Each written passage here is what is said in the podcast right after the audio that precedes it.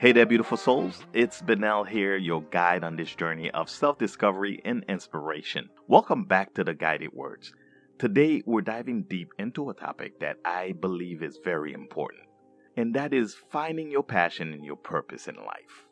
You know, it's a question that's echoed through the ages, and it's one that many of us grapple with at different stages of our lives. What are we truly meant to do? What sets our souls on fire? Well, my friends, I believe the answers lie within us. And today we'll explore this with the wisdom of Scripture. Let's start with a beautiful Scripture passage from Proverbs chapter three, verse five to six. It says, "Trust in the Lord with all your heart, and do not lean on your own understanding. In all your ways acknowledge Him, and He will make straight your path." Isn't that powerful? Trusting in a higher power can be the first step in finding our purpose. It's like having a divine G P S guiding us on the path to our destiny. You see, finding your passion and purpose isn't always a lightning bolt moment. It's often a journey of self-discovery, trial, and error. For me, it started with a love for the arts, acting and voiceover work. But it was when I combined this passion with inspiring others that I truly found my purpose. So my friends, let me share a few insights on how you can embark on this incredible journey.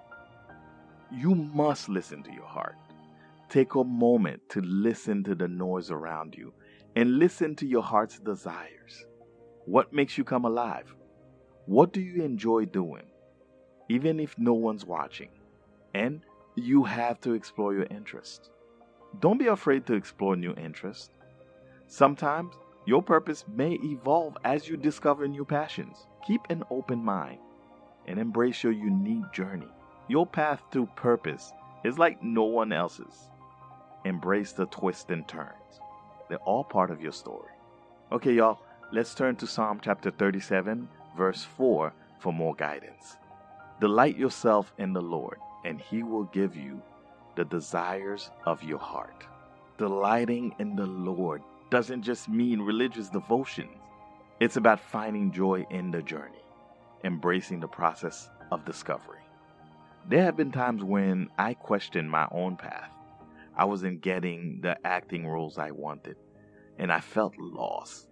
But I found solace in podcasting and sharing my thoughts with all of you. It was here that my true purpose emerged. Remember, my friends, purpose often aligns with serving others.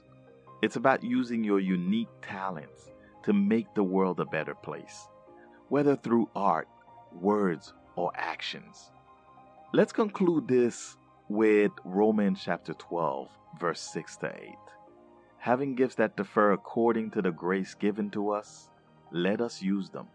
The one who contributes in generosity."